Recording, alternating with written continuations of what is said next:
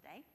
And I'm really thrilled to have this opportunity to speak with um, to a, a, gallerist and a curator who um, have been so instrumental in bringing artists, or working with artists and showcasing their work internationally, and two colleagues that I really admire and, and have enjoyed uh, working with on, on, occasion. So thank you for this invitation. Um, Rose Issa uh, probably doesn't need too much introduction to London-based uh, audiences. But Rose is a curator, writer, and producer who has championed uh, visual art and film from the Middle East for more than 30 years. Um, since the 80s, um, the 1980s, Rose has showcased upcoming and established artists, produced exhibitions uh, with public and private institutions uh, all over the world, and has run a publishing program as well. And I think that's ongoing yes, as well. Yes.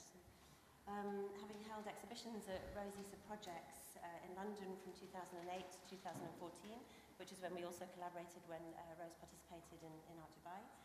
Um, isn't working on. Did anybody hear all of that? Um, so is that better? Can everyone hear me now? Um, so Rose ran a gallery called Rose Issa Projects uh, between 2008 and 2014 in London and now frequently lends works and co-curates exhibitions with international public and private institutions. Uh, I think recent uh, places of collaboration have included the Guggenheim New York, Uppsala Art Museum in Sweden, the Museum of Fine Art in Boston, the Smithsonian in Washington, uh, Crawford Art Gallery in Cork, Tate Britain, the Victoria and Albert Museum, amongst many others, I think, over the years. Um, Rose was also a jury member for National Pavilions at the 50th uh, Venice Biennale, which was in 2003, and has sat on the jury for the Arab British Centre in 2013 and she's worked as, as, an advisor on particularly on Iranian and Arab film for festivals uh, for many, many years, uh, particularly London, Rotterdam, and Berlin. And Selma Feriani, who, I last, who I last saw in, in Tunis at your, well, in um, Sidi Bou Said, where you, you run a gallery in, in, in Tunis, yeah. um, is based between London and, and Tunis. Uh, I think you began uh, working as a financial analyst, so exactly. out of the art world in, in London, while collecting and also um, participating in uh, educational programs, including courses at Christie's. Um, and in 2007, uh, Selma opened her first gallery on Maddox Street here in London and providing a platform for emerging artists from the Arab world, Latin America, and elsewhere. And drawing on that experience in the UK, Selma then opened a branch of her uh, gallery in, the, in your native city where you, yeah. where you grew up, in Tunis, yeah. uh, specifically the uh, suburb of Sidi Bou Said, which if, no, if you haven't been to, you have to. It's just the most beautiful place yeah. and really incredible view from your gallery as well. Um, I think you opened there in 2013. yes, yeah. And looking to bridge the gap between the local art community and the international art scene. Uh, the space hosts solo and group exhibitions uh, alongside with artist residencies and projects. And uh, Selma also have, has a booth exhibition here at 154. Which is your booth number? Uh, G16. At G16, so downstairs, with a really beautiful uh, small exhibition here. Um, so we wanted to, Koyo asked us to really think about this year's focus on North Africa and its relationship with the rest of the continent, and also to address the kind of geopolitical fragmentations of Africa in different zones and how this has played out in marketing artists. So it's great to have this opportunity to speak with both of you about this. Um, before we begin, I just wanted to note some of the geographies that we'll be referencing and their overlapping and sometimes very confusing and sometimes even redundant nature. So, um, I mean, coming from the perspective of Art Dubai, our mandate is to be the fair for the Middle East and South Asia. Sometimes North Africa is included in the Middle East, along with Iran and Turkey, sometimes not. Sometimes North Africa is treated completely separately, and the acronym that binds all these together is used as MENASA, the Middle East, North Africa, and South Asia. Recently, I had a new acronym where Africa, the whole continent, is tacked on the end of this acronym, so it becomes MENASA, with some A's on the end, or another one where Africa is in the middle, so it becomes MENASA which is even more awkward to kind of say. And then sometimes, uh, you know, we can complicate things further by referring to the Arab world, where if you take the Arab League, for example, uh, that collection of countries not only includes the most obvious uh, Arabic speaking or Arabic uh, content producing countries such as Egypt or uh, Lebanon, Iraq, Jordan, Kuwait, the, the Gulf, but also, of course, Djibouti, Mauritania, Somalia, Sudan, and other uh, countries that are more dotted throughout the continent uh, of Africa. And then the Arab world without Africa is sometimes referred to as West Asia, depending on where you're sitting in the world. And in the Gulf, you know, we find ourselves hopping between uh, being part of West Asia, the Middle East, the Arab world, and uh, any other acronym or uh, geographical uh, boundary that we can, we can produce. So, I mean, I'll stop there before we get into all the terms that the, uh, that the African continent is divided by or, or termed by, because that even gets more complicated. But the point of kind of bringing this up, I guess, is to really emphasize uh, that these, these terms are, of course, um, in, entirely subjective. Uh, colleagues who sit in Hong Kong refer to us as being part of West Asia. We are often part of or in, included North Africa as part of the African continent, other times part of the Middle East. And rather than sort of get bogged down in these ge- geopolitical terms or debates whether they're imposed or not, or how useful they are and how they provide a shortcut, I think what we want to talk about today is the ways in which these terms have been used in the art world, how uh, artists have kind of navigated them, how you, as, as gallerists and also as curators, have navigated these terms, and how they've been absorbed or debated once uh, artists travel outside those kind of boundaries. Um, so I wanted to start actually with just asking both of you to paint a little bit of a picture of the ways in which you've, you've worked and uh, the, the ways in which you've navigated these terms. Um, Rose, I think we first met in, in the late 90s when I was working at Phaidon and you, we were doing, uh, you were doing a book then. Um, but I think one of the most groundbreaking um, exhibitions in London that you, that you brought was in 2001 when you brought the Iranian contemporary art exhibition that you did at the Barbican to London at a moment when I guess uh, Iranian art was seen as uh, something quite exotic and, and, groundbreaking. People didn't really know uh, the art or the artist very well. And mm-hmm. it was a time that would then herald, I guess, through the 2000s, a real shift in the way that the art world has understood its centres. You know, rather than, uh, I think it's now kind of understood that London, Paris, and New York are not perhaps the only centres that there are others that exist as well. So maybe you could just give us a little bit of a background to uh, your career that way. Sure. Uh, I can speak on that. Can I have the first image, please? Thank you. Um, I think that was a, a, groundbreaking, but well before that, there were many groundbreaking exhibitions that I organized not only at the Barbican in 1995. Uh, this is before even then. This was, I happened to buy in Venice to discover for the first time, totally by chance in 88, the work of an African artist who's Arab African. He's from Nubia, Sudanese, Egyptian, mixed, living in Italy with the Italian passport at the Italian pavilion. And I was extremely proud to discover uh, uh, Fathi Hassan's work in, in, in that uh, Venice Biennale. Uh, next, please. Uh, we don't stay very it wasn't. That's him 20 years later working with the Smithsonian or Newark Museum and other museums doing and at the Beirut Art Center uh, uh, uh, doing those texts that, that are relevant to today and so on. Of course, not all, not all his work is calligraphical. Next, please. Can I change, uh, can I command the, the thing is here? Thank you. Uh, I, sorry, it shouldn't be Magiciens de la Terre. I don't know why it moved to that. Uh, Le Magiciens de la Terre should have been, yes not, yes, a Magiciens de la Terre, for, uh, many of you are very young, but in 1989, one of the first exhibitions that I saw in Paris, that was quite controversial at the time, but was the first time that African artists, Asian, Chinese, everybody, Brazilians were involved on the same level than Western artists was the Magiciens de la Terre. In, for those of you who, are, who haven't, uh, please Google and find out and try to find the book. Last year, they celebrated the 25 years of that show. And for the first time, I saw magnificent work by African artists in Centre Pompidou and Parc de la Villette. So I think it, it was a great, uh, that was a, very uh. But meanwhile, I did small exhibition of people like Nja Mahdaoui from Tunis in uh, Leighton House Museum in SOAS. We started very small. And we moved on to a bigger uh, um, uh, other exhibition. That is for me, since we're talking of Africa, not, uh, not, of, uh, not of Iran, uh, the exhibition that, that was extremely important. in 95, there was a whole festival in London called Africa 95, where all the venues from Royal Academy to Hayward to everybody was mobilized on presenting one aspect of African art. And that was a fantastic debate because from BFI, who showed Af African cinema, to publications that we did on African cinema and so on, to exhibitions all over, from Barbican at the top floor, uh, this was at the concourse, uh, which had several African artists. I had to fight to include North Africa within Africa. I said, but this geographically is one third of it. And uh, initially everybody was thinking sub-Saharan and so on. And I said, no, if it's a matter of color, we have black artists in Morocco everywhere.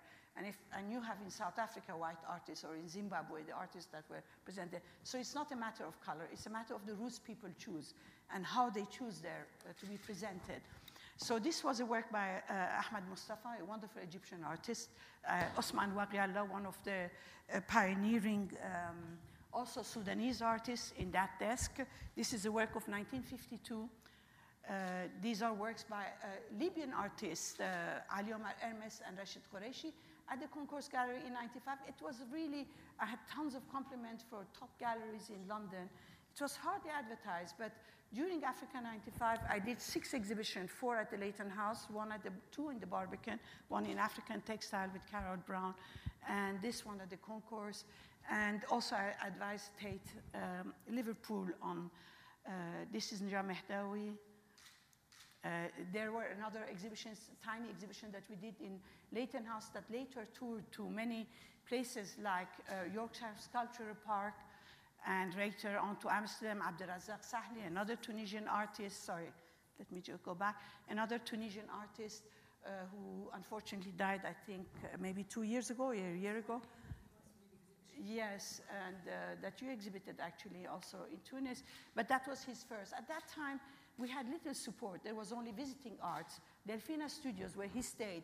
So it was really very, very modest catalogs, modest exhibition. It has nothing to do with today when you go at the bookshop here and you see those magnificent books on African art. And it's such a delight to see the changes within the last 20 years where the number of museums have evolved, the number of art fairs, including African artists, wherever they are, whether they are African artists from America, from Brazil, from Europe, or for anywhere else, or how they call themselves, because that's another issue, whether they want to be within uh, a geography. Another solo exhibition was by an Egyptian artist, Chant Avedissian, who's Armenian Egyptian, at the Leighton House also.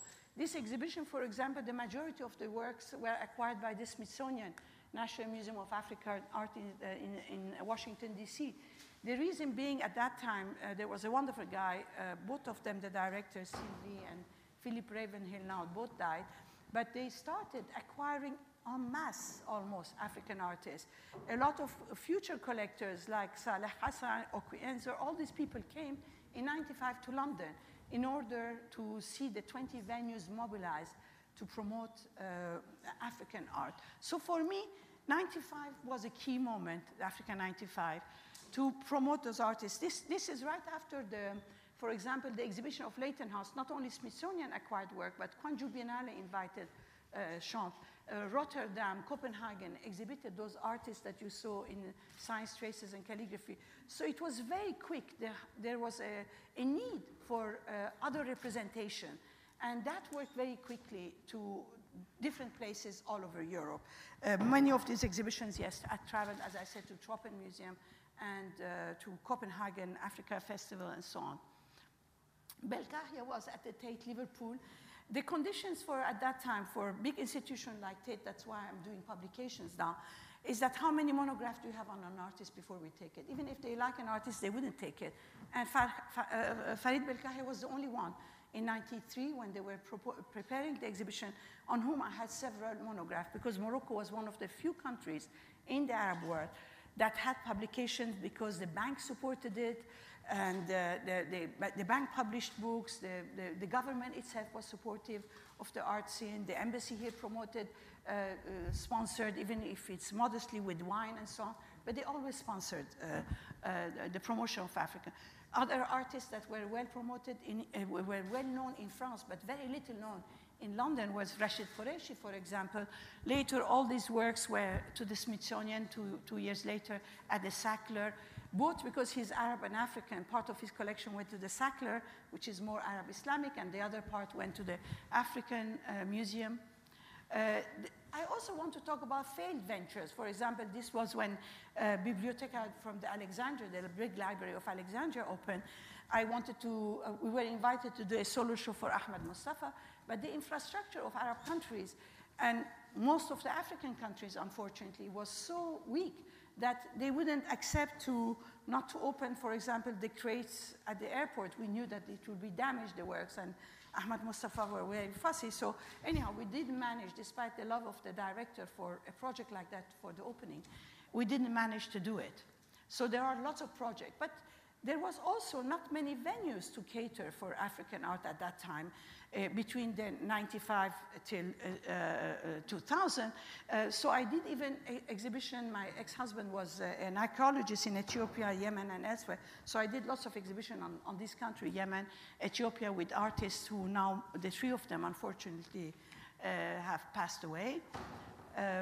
and these were some of the, the when, when the success of Africa 95 created a buzz, and people from everywhere, all the institutions were starting to acquire African art.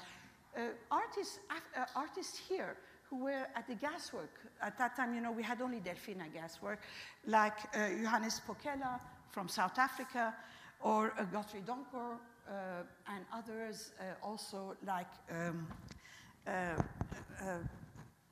Indian artists and African artists, or even Richardson, who's a British artist, but who, were, who went to uh, uh, to, to Africa and loved African sculpture. So I, I did roots not as R-O-O-T-S, because everything with Africa is related to the roots, but the roots you choose, the way you choose. For example, the Phokela's work was mostly from European. He's a wonderful craftsman and beautiful painter, but always he has a hint, you know, he, he cuts it as if you have to cut a painting, and, uh, or uh, Godfrey Donkor uh, from Ghana who did From Slaves to Champs series.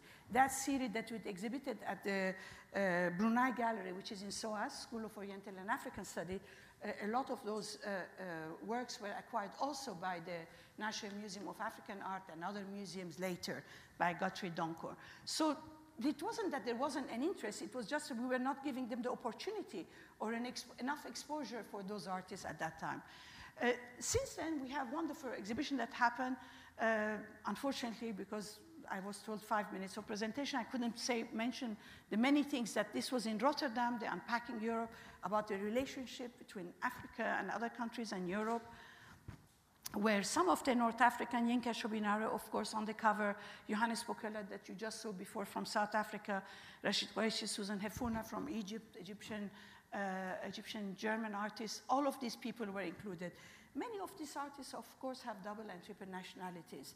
Uh, you know, it's almost, for in the case of Susan Hefuna, she's Egyptian German. So she uses the techniques and the idea, the, the, the longest uh, lattice screens of Egypt to say, you know, uh, this is long, knowledge is sweeter than honey, to express that how we need to improve and inform uh, the public. And uh, of course, for those of you, uh, many are still too young to have been to that exhibition in 2004, maybe to Africa Remix at Hayward, which was also at the Pompidou Center and Imori Museum in Tokyo. And you, you see uh, Zoulikha Bouabdellah's uh, work there that was first exhibited in, in London. Uh, so London was really opening up to Africa. Um. From 2000 onward. These are exhibitions that started at the Blue Coat Gallery in Liverpool a few years ago. Then later on, I took it to, to Beirut by Chant Avedissian. There are some 220 stencils of all the iconography of the Arab world. Uh, another work that was in the first, actually, Art Dubai that later was acquired by the uh, Guggenheim Abu Dhabi. Uh, it was a triptych. There are three panels to that, Nasser and so on. Hassan Hajjaj, you have seen the little salon here, and also in galleries uh, downstairs, who he is represented by several galleries today. Uh, Taymour Grahne here in New York represents him. and uh, uh, Haimi, who is a wonderful uh, Moroccan artist who works on all the domestic uh, tools that are pressure cookers, butagazes, and young generation doesn't know what is butagaz, but we know it in Africa and Middle East because the gas comes here in Europe directly. But are, these are quite dangerous tools if you don't manipulate them well. So she put the map of the world, carved the word of, uh, map of the world on them to say, you know, that the whole world is under pressure. She did it with, with football when the, the Mondial was on and so on. And finally, more recently, uh, we have, uh, I think somebody from Shubbak was here. I wanted to say also that young artists, uh, calligraffiti artists like eL Seed were invited in Shubbak uh, Festival. Today we have Nour Festival, who deals with Arab and North African art and also African. Are, door is quite open and much more welcoming today uh, to those artists. Uh, and we can see it actually to this art fair, how many participants there are, the standard and the quality of the work that are presented. Thank you. That was a simple introduction, sorry. Thank you. Thank you so much, Rose, and also for your, for your speed and keeping to the time. yeah, you said five minutes. I tried to do it in five that minutes. 20 years in five minutes is a record, so thank you. Um, Selma, yeah, I'd like to just ask you to maybe do the same. Maybe, I don't know if you can meet the same speed, but just okay. to give us a little bit of an outline of your. Exactly, yeah. We, uh, I opened the gallery here in 2007, uh, showing artists from the Middle East and uh, North Africa. Uh, so we were like presenting uh, exhibition every two months um, here in London, and, and, I must say at the beginning it was quite difficult because people would come and they never heard of the artists we were showing. So, and as Rose uh, said, we didn't have enough publications and enough uh, documents to um, to support uh, our exhibition. So we started with our means to make catalogs and try to to take uh, images uh, in their studios, how they work, and etc. our really our start and where we started really showing our artists and um, and promoting them what was for us Art Dubai actually.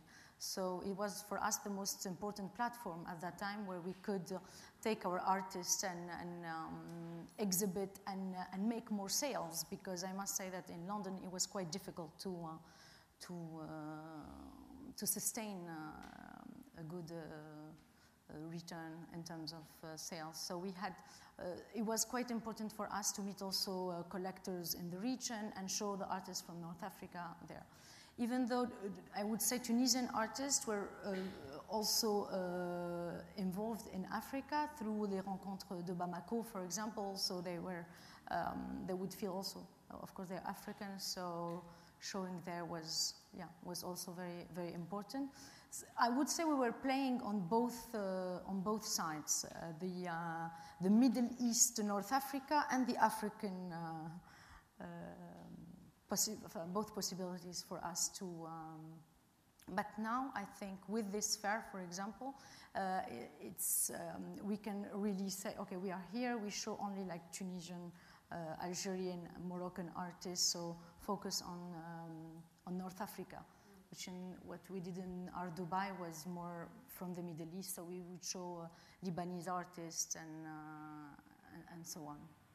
So uh, in 2013, you want to show? Uh, I think there is some, yeah.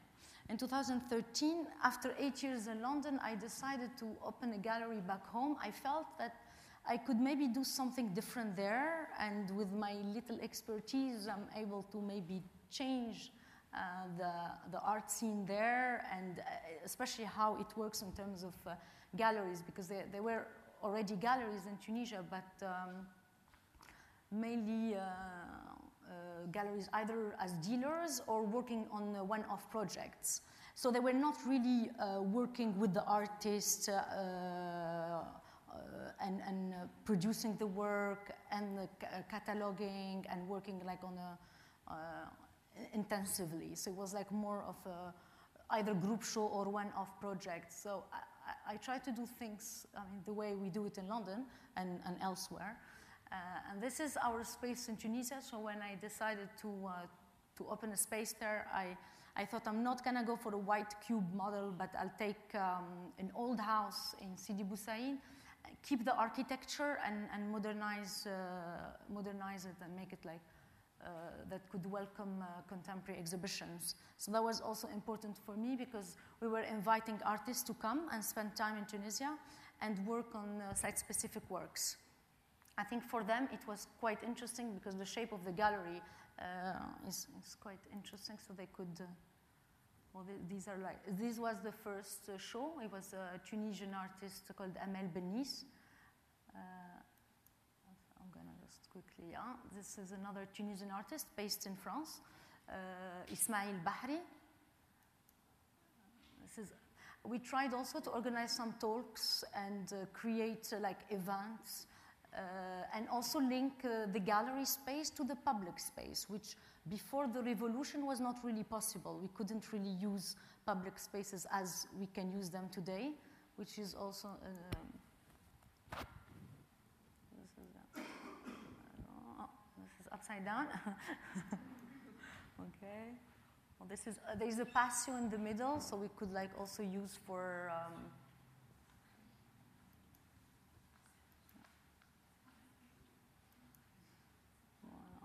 this was uh, the show of Zineb Sedira, who we invited to, uh, uh, to spend some time in Tunisia and uh, show her, um, her work with us. Uh, yeah, and this is the, and this was the last show of Younès Rahmoun, a Moroccan artist, who came and spent time in Jerba in the south uh, and created this specific installation uh, for, uh, for the gallery after spending a few weeks uh, in Tunisia. So we try to uh, invite artists to come and work uh, within the Tunisian context. That's what we would like to, to, to continue doing. So to mix up your artists who come from other regions as well, but make Tunisia the, the kind of focus. Yes, mm. because I would like to, I think by bringing the artists and, and showing their work and by them spending time there, even the local artists who cannot necessarily move easily can um, learn and interact with these artists who are based elsewhere. So it gives, I think, a good opportunity to, uh, to everyone mm. to, to connect and try to uh, yeah, create, create bridges and, and work together. I wanted to um, maybe just open, I mean, particularly because, Rose, you, you brought up the, the topic of group shows and the ways in which um, artists from the Middle East and also from the African continent, when showing abroad, have tended to be uh, shown under the prism of geography. I mean, it, quite often in group shows of, you know, here's a, a group show from uh, of artists from Africa. Same with books, where artists from Africa, despite it being such a, a huge continent of 54 countries, have often found themselves in one monogram, in one book or one encyclopedic show. And same with artists from the Middle East. And uh, while we do see an awful lot of progression these days in terms of artists receiving solo shows and being uh, collected uh, by museums in terms of uh, their position in, in terms of influence and the way they've influenced other artists, we still see this persisting uh, the, the, persistence of the group show that, uh, yeah, regional group show in which artists are grouped by geography. Whereas obviously in the Middle East, we, I don't think we've had an exhibition yet of, you know, artists from Europe or uh, American artists today or, uh, you know, these kind of great big uh, umbrella terms. So I wondered if you could just talk a little bit about yes, that. Yes, sure. Do you see that situation changing or is it actually useful for artists to be grouped under such a geography? I don't know. Usually artists themselves don't like to be categorized in any, any field, you know. Neither by nationality, they want to be individual artists. However, when there isn't enough documentation, uh, for example, you mentioned the exhibition of uh, Iran in 2001. Uh, my title for the exhibition was Borrowed Ware, not only because I was borrowing wares uh, from the Tehran Museum of Contemporary Art, because I think it's a concept, uh, the very um, Middle Eastern concept. In Arabic is kol hal yazul, in Farsi in is which is nothing is forever. Whether you're rich, you're poor, you're young, you're beautiful, uh, nothing is forever. So nothing, uh, nothing stays for. None of the publishers, the Barbican, nobody wanted those titles, so it became the title of my essay. The book was Iranian Contemporary Art. Because also there is a selling point. There is nothing on Iranian, and if people want books on Iranian contemporary art, they have to Google. So there are three kids, Iran, contemporary art, and I had to sell it on. So the marketing is, is a big pressure on many African, Mexican, North, um, uh, for Europe less because you have a longer history. Today, this is no longer so much valid. For, for example, somebody like El Anatsui doesn't need uh, to put anything. It's just his name as an artist. Yinka Shonibare doesn't need. Susan Hefuna doesn't need.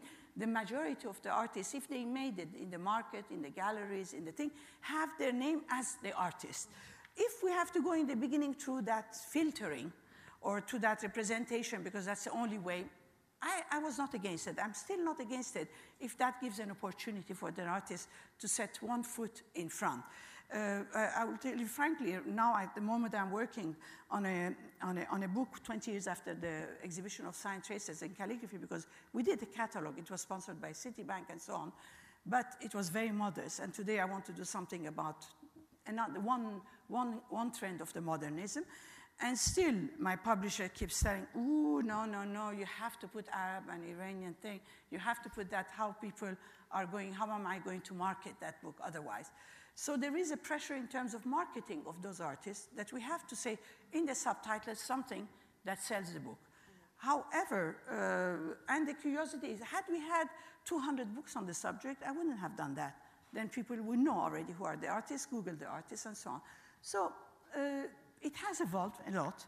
There is lots of monographs today. There are lots of, uh, uh, lots of artists from Africa who are actually Europeans.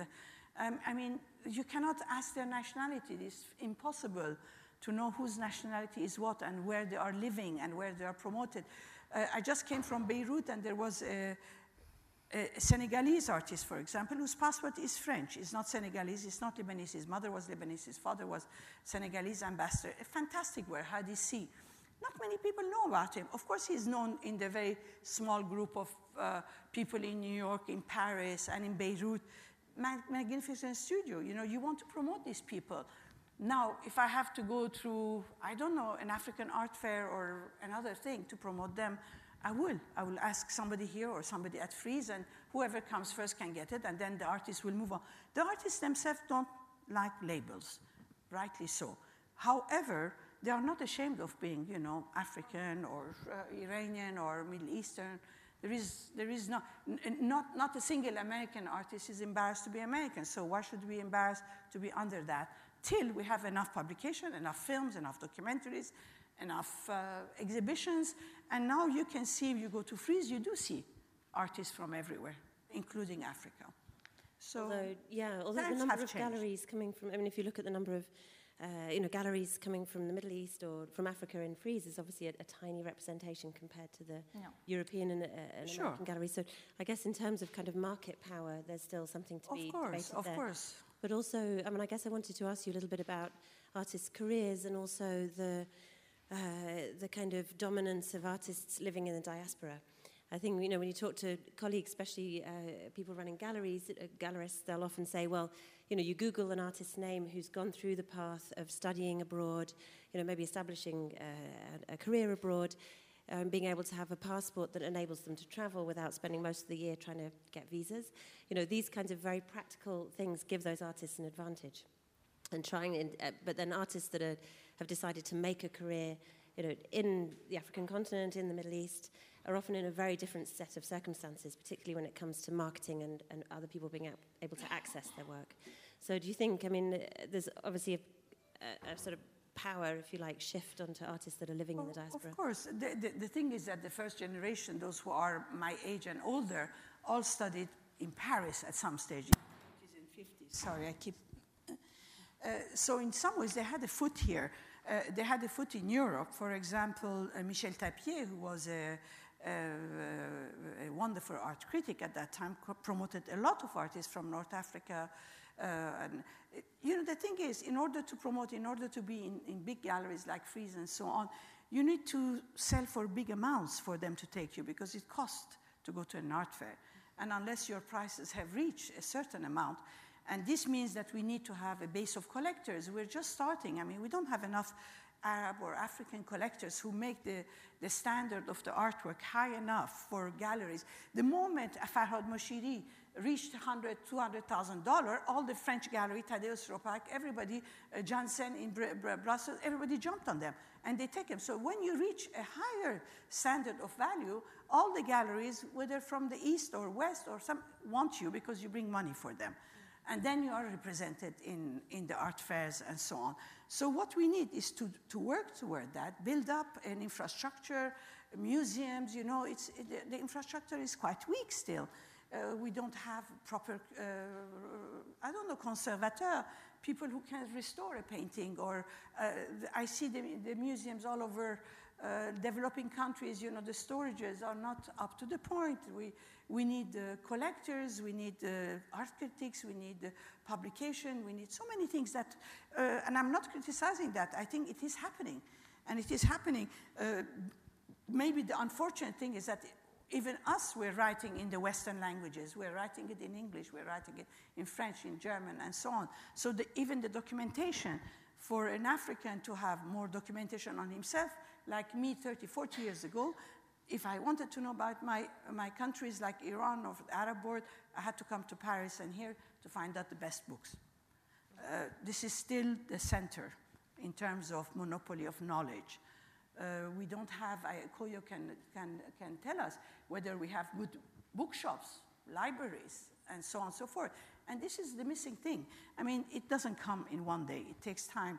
But the moment, of course, the market uh, reacts and the artist price go up, uh, all the galleries will jump on those artists. El Anatsui, for years and years, were undervalued. For example, this is a man who is in his 80s now. And finally, October Gallery, and he has this loyalty. Other artists would have jumped to another gallery, but he has this loyalty, uh, a wonderful loyalty to October Gallery, still with them while the prices has reached a million. And I'm sure lots of other galleries will be interested to present his work if he can produce enough for them.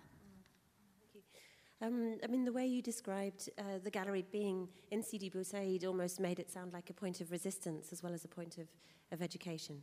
So I just wondered if you could sort of dwell on that and also just maybe to, uh, you know, take up what, what Rose was saying about whether you find that your artists are now being shown in exhibitions, I mean, I guess including the Venice Biennale, but in exhibitions that are not necessarily based on, on geography, but instead on form or context, or en- enabling them to see their work alongside other artists, from, yeah. regardless of background and nationality.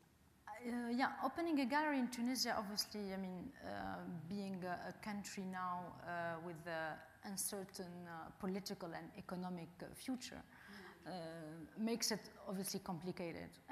and then we are very kind of uh, very, this, it's very bureaucratic when you want to move uh, the art around. Uh, you need to uh, really uh, go through a very complicated process to be able to take works outside and show the artists in art fairs. Even so, to receive money from artists. And to receive, exactly. So the, the, yeah, the, the, work, the artwork cannot circulate freely like, um, like anywhere else. Uh, makes it more complicated as well, and we lose a lot of opportunities to show uh, artists abroad. So they sometimes they don't make it, or they don't get a visa, or the work doesn't leave, etc. So th- that's another uh, that's another problem. Then, uh, as Rose said, the collectors. I mean, they're very much. I mean, the collectors in Tunisia have been used to buy art for their homes, so mainly to decorate uh, their homes uh, and not really follow an artist or um, and, and, not yet to uh, to to know more about uh, conceptual art, which we are like doing in Tunisia. So, but for me, it's important to do to do that and to show these artists and to uh, uh, and to help them. Um, uh, develop their career and their production and show them and show them abroad. Uh, some of them do leave and go and uh, finish their studies in France, and, and, and you can see the difference there. Because once they leave and they, uh, uh and they do their masters in, in Paris, for example, uh, you see the development in their practice, and then they can meet interesting critics and journalists, and then things um, I mean, be, become much, much better for them than only staying in Tunisia. But, but it's important for us to do things uh, back home because we cannot say, okay, we cannot do it. We're just gonna, I'm, I'm just going to have my gallery in London and I don't care about what's happening there. No, I think we need to continue f- uh, fighting our way until uh, uh, things improve. Uh, but then we need the help of the government, which is not uh, happening. We need the help of uh, the banks, for example, to help us sponsor uh, uh, our um, books and documents, help artists to, to travel for residency. So that's what we try also to, to do with our artists based in Tunisia to, to connect them with, for example, Delfina Foundation, with Gasworks, and, and try to, to um, yeah, to make them move and spend time uh, elsewhere. Uh, that's, yeah, that's one uh, challenge. But I wanted to ask you also about context. So, I mean, obviously, if you see, I mean, you mentioned Rachid Koraïchi before, for example, whose work uh, being seen uh, in a, amongst an audience that speaks Arabic and, and can read more into the work is obviously a very different context than that work being shown in a uh, a country's uh, or in a city like London, Mm. where not everybody would be able to see, or they would see the work in a slightly different way. Or same with I don't know Massinissa Selmani, who has a talk here tomorrow, I think, with Sheikha Hoor Al Qasimi. But um, I mean, seeing his work in the context of the Venice Biennale was a very different experience to uh, seeing it elsewhere or being able to read it within that kind of context. So I guess I'm uh, being slightly devil's advocate, having uh, you know argued for artists being seen I an think it- international an, terms, an event like a- Venice Biennial for an artist is a turning point. So obviously, he will have a lot of people interested in the work, and people. Uh, just after Venice Biennial, we received so many emails and people requesting about the work, or uh, either to buy it, or even curious to know who's this artist, what he's doing, and we would like to receive more information about him. So a- an event like that, uh, yeah, attracts a lot of um, a lot of uh, interests. If I may correct, uh, Antonia, the work of Rachid Koraïchi or Ranjan has nothing to do with uh, being able to read. Very often it is about the morphology of the letter. Very often it doesn't say anything. Sometimes when they collaborate with the poet, they, they do the text so that the Arabs can read, but truly, truly, it's an aesthetical thing. These are people who studied in, uh, in Paris and who are not, even who are not interested in, in, in, in really, there are none of them call themselves a calligrapher, for example. I, yeah, I didn't actually mean the, the reading literally, but I mean the, the understanding of the work or the, the way. Because we have artists quite often who will show in the context of uh, the Gulf, for example, and find that their work is received in a very different way or in a very nuanced kind of way. Yes, but and which I is very different from it showing. I don't know about Joseph Beuys. I don't understand Joseph Beuys. I have to read. They let them read also. you know, it's, it's not easy to understand. The compl- uh, you said the, the Africa compli- complicated. I would say complex because it is as complex as Europe. I mean, the, the Europe is dealing, we have a Basque problem now dividing. We have hundreds of divisions happening exactly like in Africa and in the Middle East. It- it- complexity is, is global. And, and, and not being, to want to learn about something, they have to make an effort. Yes, I'm sorry, you have to make an effort to understand us. The same way we made the effort to understand the Joseph Beuys and, and, and so forth, so on. All these artists who are, whether conceptual, whether, you know, what is a Fontana, what is a, a Yves Klein, and what, are they important or not, and to what extent they are not modern academists of, uh, you know, 1914 and 1918. Uh, all of this, we have to study it the same way that others who are opening their, their brain to Africa and Middle East, Arab world, or the rest of the world have to learn about it. There is no other way. We have to, to have a knowledge. That's why I put knowledge is sweeter than honey. So I guess then to go back to your point about infrastructure and also publishing and the ways, I mean, if we're talking about people being able to learn and, and access, then obviously there needs to be a point of access. And something like this fair is obviously a great point of access for a lot of people being able to see a lot of work. But if the only, you know, if the five books that are, you know, contemporary art from Africa, uh, the five tomes that are in the, in the bookshop here are, are the only way of being able to access uh, true critical kind of appraisal of artists' work, then that's not, they're not going to necessarily have the, the point that you have with uh, 50 books about Joseph Beuys. Uh, that's So true. That's yeah, true. And, and how... And the distribution is an issue because, as I said earlier, we don't have very good bookshops. And even the bookshops in Europe are in crisis. You know, everybody wants to buy the main thing that through Amazon or the bookshop, and you go to W.H. Smith or you go to Waterstone, now it's mainstream. In order to get a, a book uh, specialized on art, you almost have to go to Frieze or Whitechapel or uh, Serpentine to go to those tiny bookshops in order to access a few books about art. So even in Europe, the crisis in terms of book and, and, and information, uh, I don't know to what extent the Google and the internet can cover, but it does cover a lot. I mean, I'm having the, the young are extremely privileged. I, I can see films of the 1940s, 50s Arab films on YouTube that, of course, it was for me so difficult to bring at NFT. I had to uh, restore them, translate them, put, pay, uh, raise money to subtitle those Egyptian films when I did the series on Hollywood on the Nile. It was a very expensive thing. Now you can go to YouTube and, and you can see that for nothing. So there, there are many, many new advantages that maybe the bookshops cannot cater, but, but the internet information can cater. Uh, but we have to balance it. We have to balance, and hopefully there are libraries. And uh, in the Gulf, you mentioned the libraries. The number of time I offered books, let's say to the Qatar Museum, there is a librarian there. The books are there. Whoever wants to take, take. Nothing is archived. It's terrible. I mean, this is a country with tons of money with a museum that is brand new, and yet they don't have a librarian or the infrastructure, and they cannot spend on the brain or to train people to become. So it's a, quite a catastrophic state. I don't know what in Dubai, what is, where, which library do you go to, except Bidoun Library?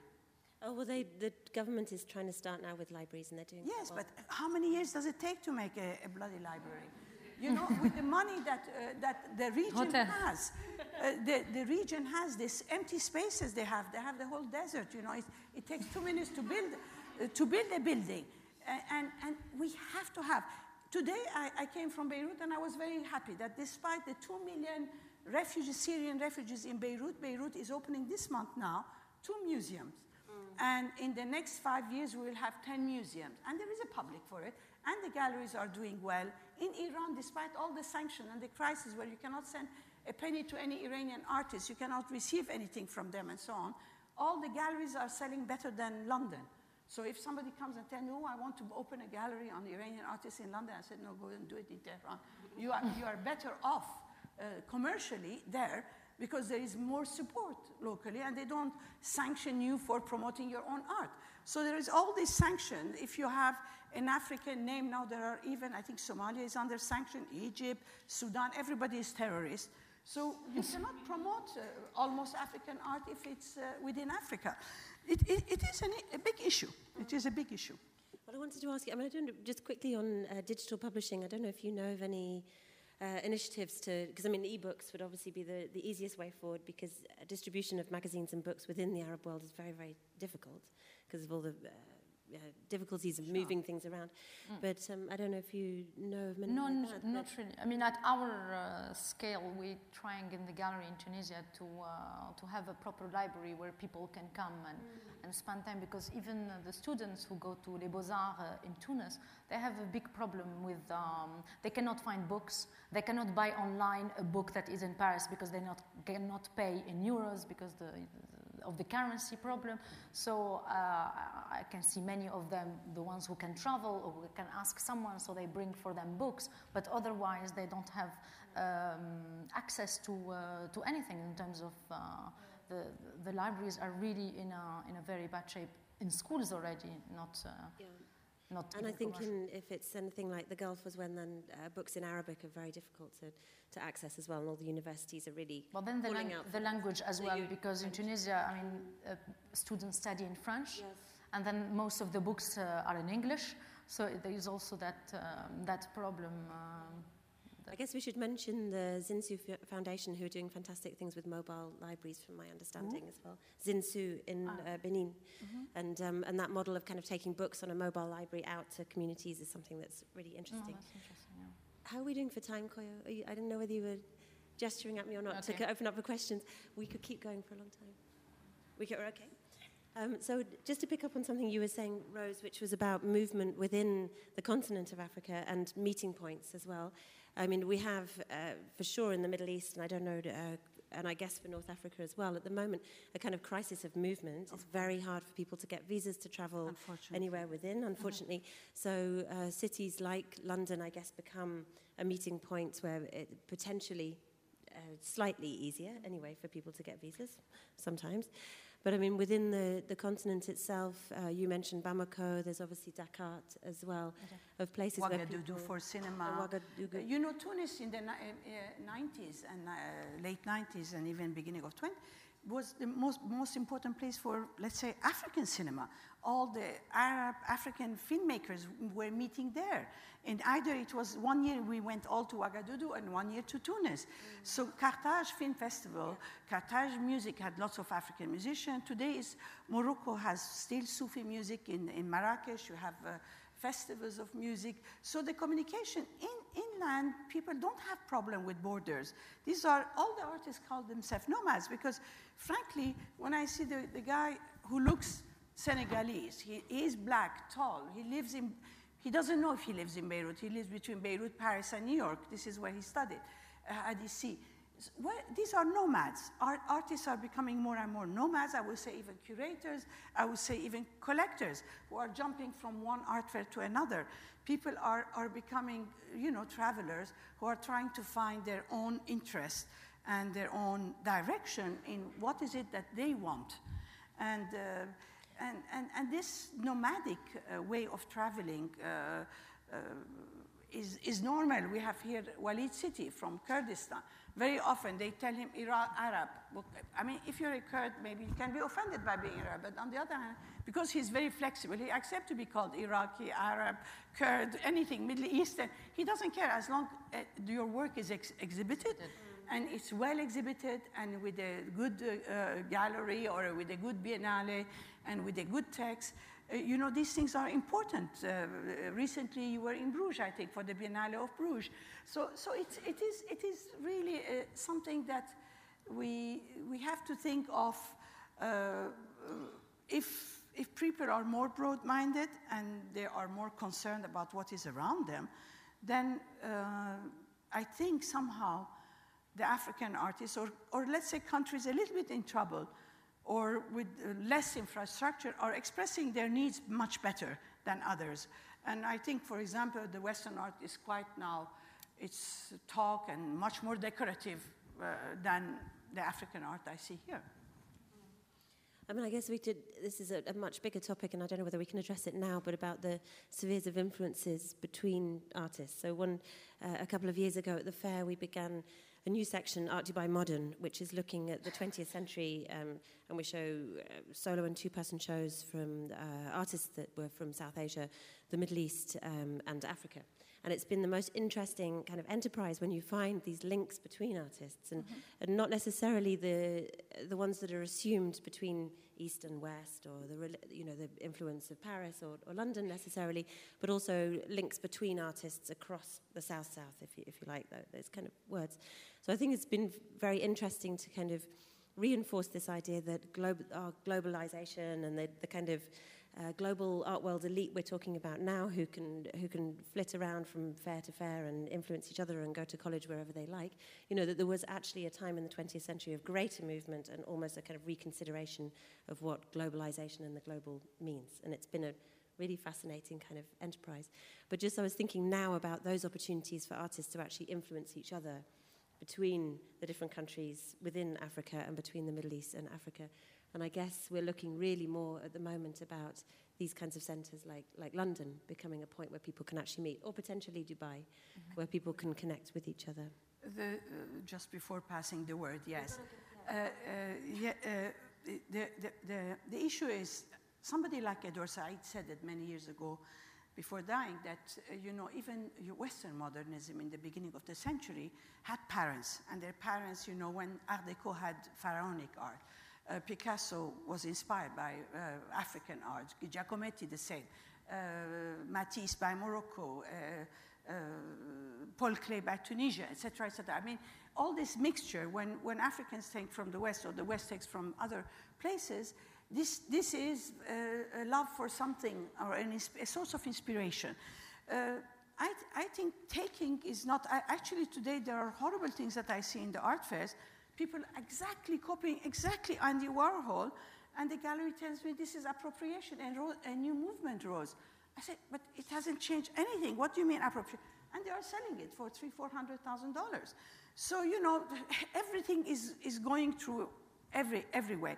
Everything is acceptable. I think what is important is that artists who are even known internationally, whether from Africa or Middle East or anywhere, I mean, these are places I know, at the end, at the end, if they make it because they are true to themselves, and there is something about their identity that comes through, because that is the original. No Westerner can be them.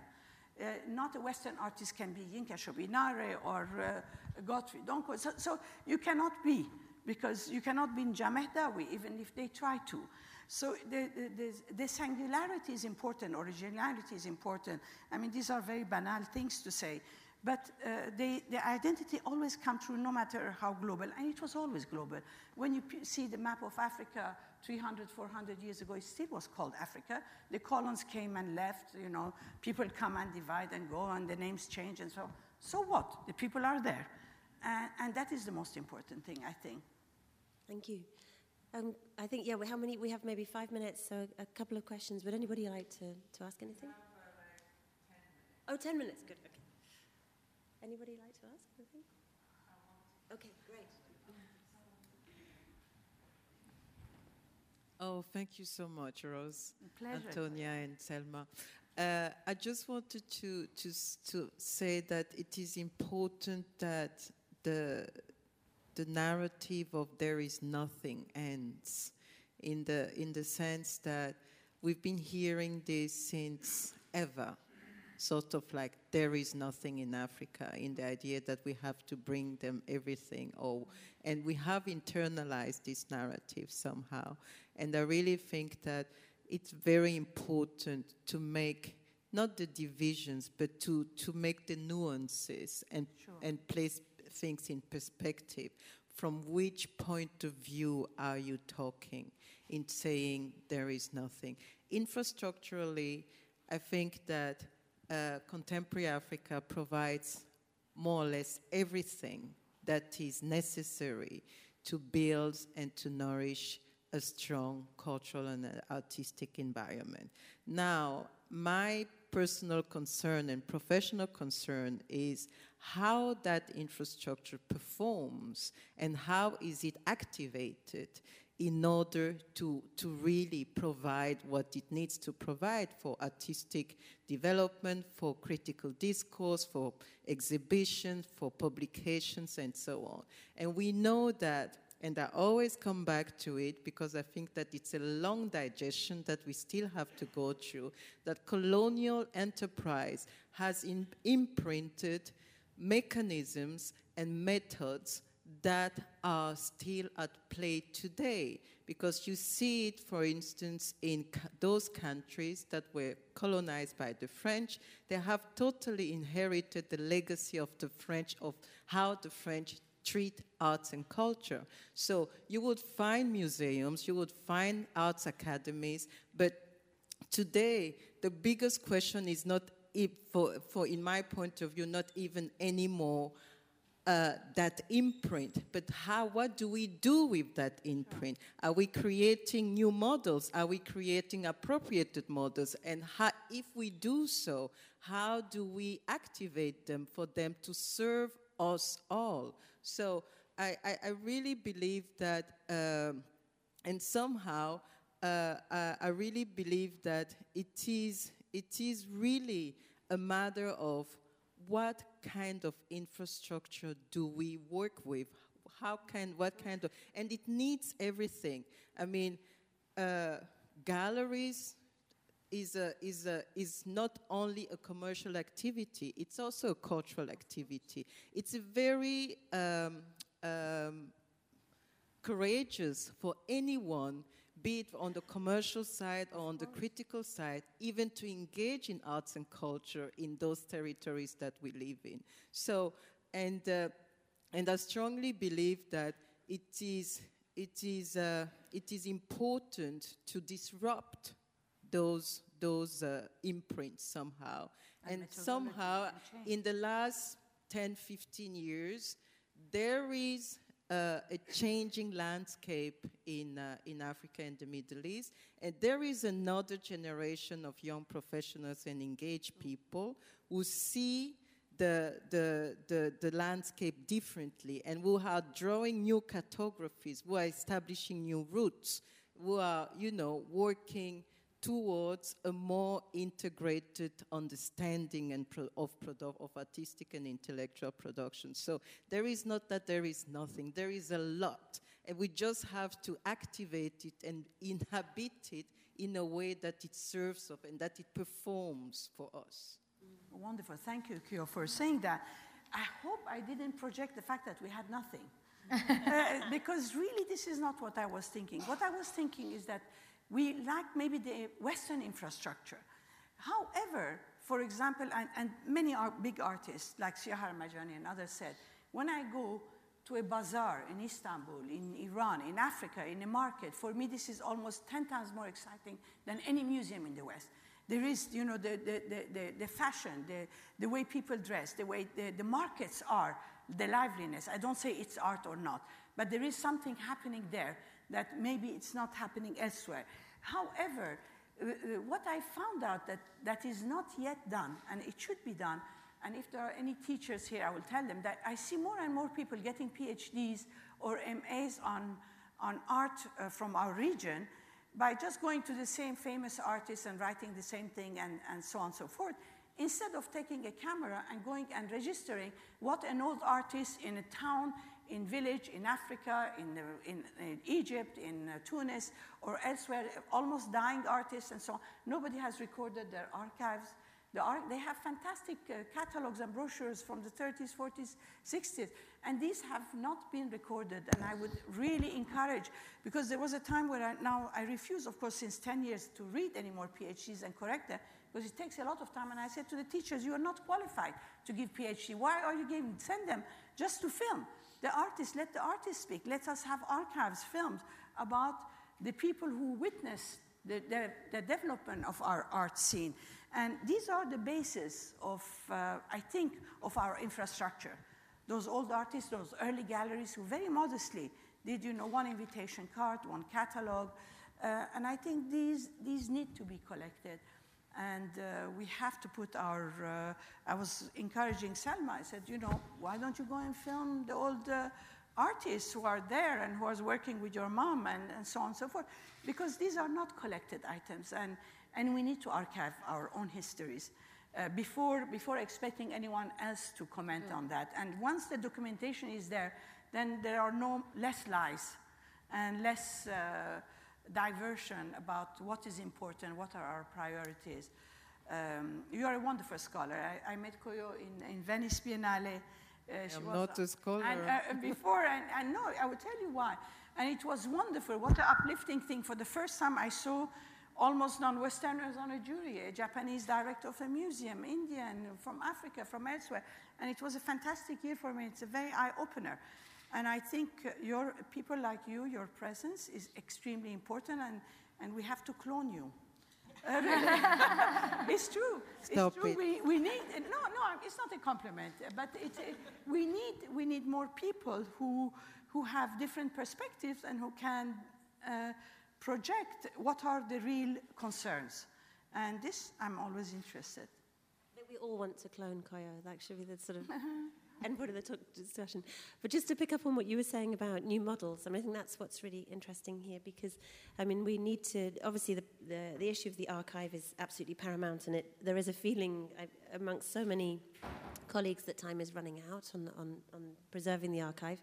But then what do you do with it afterwards? And I think that's what's super interesting. So, uh, I mean, and rather than think of uh, importing previous models, importing franchises of museums or art schools or whatever, but to think how, how can things be done anew that's, that's more appropriate for a certain city or a certain space and that actually forces the institution to be, to be rethought. And I think that's what is really interesting. And so YouTube thinking Africa, of... Uh, maybe. well, exactly. Well, Something on the, exactly. on the net, uh, YouTube Africa, where all these films, all these archives, all these bibliographies. I mean, there, there is a wonderful bibliography on Africa that the National Museum of Africa has done. It has several volumes. And you mm. cannot imagine the number of uh, studies that have been done already.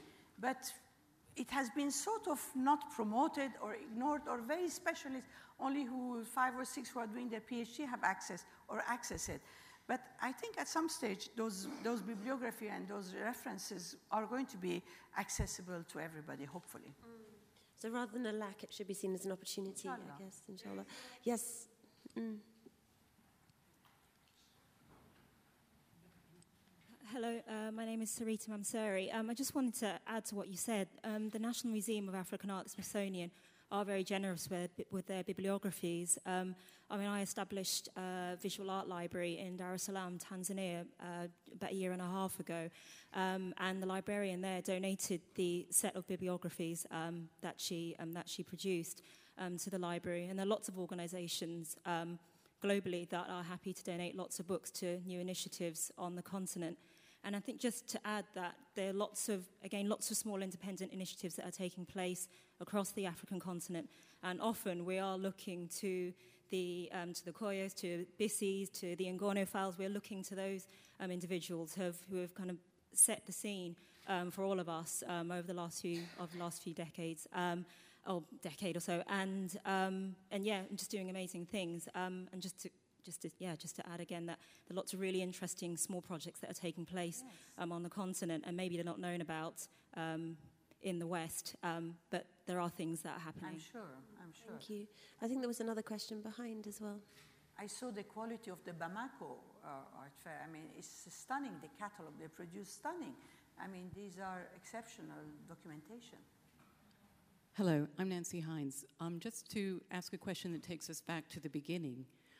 Um, in the question of this sort of sometimes unconscious divide between North and South Africa, you told the anecdote about Africa 95 and the committee that sort of questioned whether to have North African artists. In your perspective, um, Rose, has this changed over the past 20 years? Uh, I hope so. I think so. I don't. uh, I can't say uh, really. I know that uh, very often in the forums people are saying Middle East. Is it Middle East? I mean, I'm not interested or of the definition. The words are nothing. The the place is there. I mean, all, all the people are, are crossing the desert if they have to on camels, on trucks, on, on jeeps. Uh, so, uh, so this is not an issue really of concern to the Africans themselves. How the West is defining uh, the borders of North Africa. There are so many. Is it? Yes, yes, I, I know, I know. I mean, uh, and, and, also the fact that the races, even within Egypt itself, if you're darker or lighter, these things exist. The Nubians of the south. But the, the issue is really a, a matter of to what extent you are open uh, to more knowledge. And the more you know, the more these things uh, uh, become relevant, maybe if you do a thesis on a very specific thing, but non relevant. Well, I just wondered in terms of an exhibition, if Okay. if you were someone was proposing another I never, Africa uh, remix. uh, I because I do things when I understand the language, and if I did sometime African artists and I presented African artists because nobody else was doing it. I did Indian art at some stage at the Whiteleys on the top of Whiteleys because nobody was doing Indian art. We're talking of 30 years ago, 25 years ago. And because there was no platform for them. Today, there are many galleries because the market of Indian art went well. Everybody has some Indian art in, in uh, uh, is representing the same way the Middle Eastern market is doing well. There are so many galleries, so I don't feel that I'm, I'm doing uh, something of, of really urgency. And urgency for me is important. What is urgent today? That's why I want to do more publication and more documentaries about old artists, young artists. Why do we always see them when they are? The only film on Edward Said is almost when he had cancer on it, one, one foot on the grave. I want to, to show works when he was gorgeous, sexy, interesting, a pianist, and so on. We don't have those documentation. And, and it's a pity. We have to document young, old, middle, middle-aged people, women, men, and that, that is, I think, something that will be of some use to some academician later. I, I don't see it. Uh, I'm because I want, I speak Arabic and so on. No, I concentrate because there are October galleries doing African and other galleries. So I leave the expertise to those who are more expert to me. But at the time when nobody was doing, I was doing it. And I was interested because I thought these are good artists. They should be better known. Let's give them a platform. Let's, you know, exhibit them. But when there are other platforms, and I would like to welcome others. I contact many galleries. I say, please take that, please take that. And uh, when I see a good artist, I want to promote them. Maybe I can just turn the question over to Salma very quickly before we. Do you see a change in the way that uh, North Africa is understood within the continent?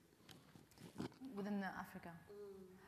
Um, I, I don't think I feel any change because uh, I mean North Africa um, is, is just part of part of Africa. I mean we, feel uh, we consider ourselves we are Africans, so I don't see that there is. There always been, as I said, um, um an exchange, a very interesting exchange between artists uh, from uh, Mauritania, Senegal, Bamako, and then connecting uh, through uh, Dakar uh, biennial or les rencontres de Bamako.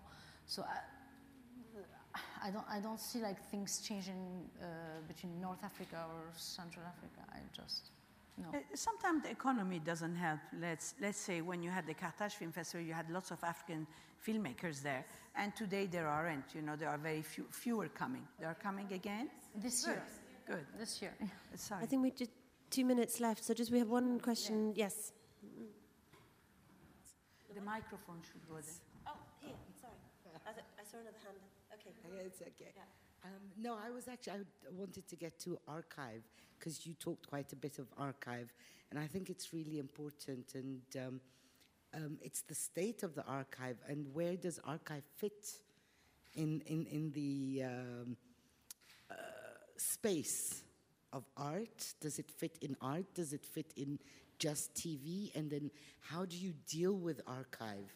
Because I think it's one of the most important things, archiving the memory and this, this dialogue with our past, which has never really happened. Um, and trying to even access archive, uh, good luck. so how do you uh, see this integration? I can't remember I, I think it was you, Rose, who was talking about the importance of archive. Yes, I mean, if we're talking of each country is different, you know, now, unfortunately, in the last three, four, five, ten years, with the, let's say, the whole of the Arab world, with the fall of Iraq, and now the fall of Syria, the, the turmoil in Egypt, in Tunisia, in Libya, the total destruction, we cannot talk of archive. I mean, uh, I, I was telling you, even if you collect the archive, the Palestinians had their archive in Beirut. It was bombed. The first thing that the Israelis, when they invaded Lebanon, they destroyed it. So, you know, the archives are, are, are something that uh, we have to do constantly and, and uh, non-stop.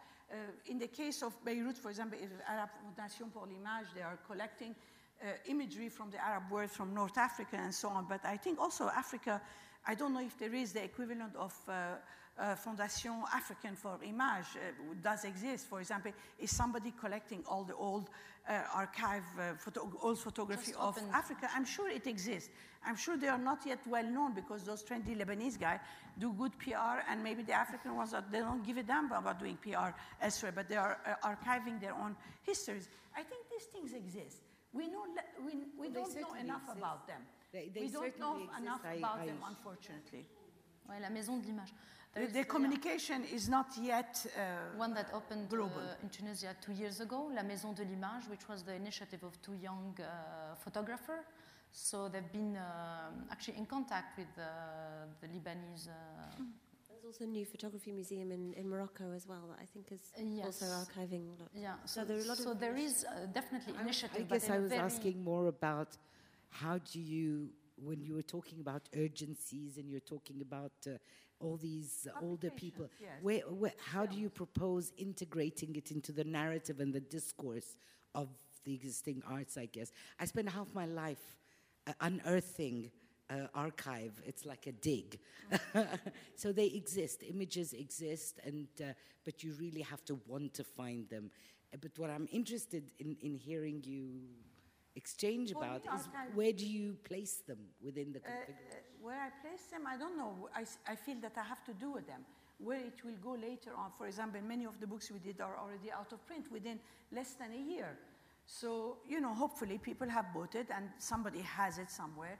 I usually send it to major 20, 50, 20 to 50 major museums who are interested in the subject. And then where it goes, uh, you know, you, you cannot. Uh, Personally, I'm very hands-on person. Uh, I, was, I have background as a mathematician and a journalist, Uh, but I worked in art because I, there was nobody else doing it, not because I, you know, I wanted to, to do uh, that as a, as, as, a profession. I had no choice. And, and the fact that you, you do things because it was needed, the same way you do publication, you do films, you do, the, uh, you, we have to do it. I, if I had other choices, I would have done other things. But uh, uh, how do I see how it evolves, where it is stored? We, I mean, there are documentation at BFI that we have done so many festivals. There are brochures. There are people can uh, get information. Uh, how it is absorbed and to what extent, I have no idea. I think we could maybe end on two notes of hope. One of which is it seems to be, um, well, in, in my understanding and experience, often falling to the art world to do the archiving, which gives us hope, I think because it's presumably artists that can look at those, uh, you know, archives in a very complex way and tease out uh, ideas and threads and debates from those archives, uh, which is something that could, if the um, Arab Image Foundation is somebody to follow, for example, they've done an incredible job of working with those archives, bringing them alive, showing their complexity and showing them in a very contemporary way as well. So that's a, a, a big hope. And the other, I guess, is to think of kind of online initiatives, which lots of people are starting to do in terms of dissemination, which is gives us so much more, um, so much more reach. And um, I think that the two sort of, or the combined regions that we're talking about have uh, very high, uh, very high sort of uh, usage of, of the internet, of social media, of kind of, and, and, of phones. So that's something that where there's a huge amount of, of hope. I think we have to stop, don't we, Koyo? So I just want to say thank you very much to, to Rose, Issa, and also to Salma. Thank you. Thank you.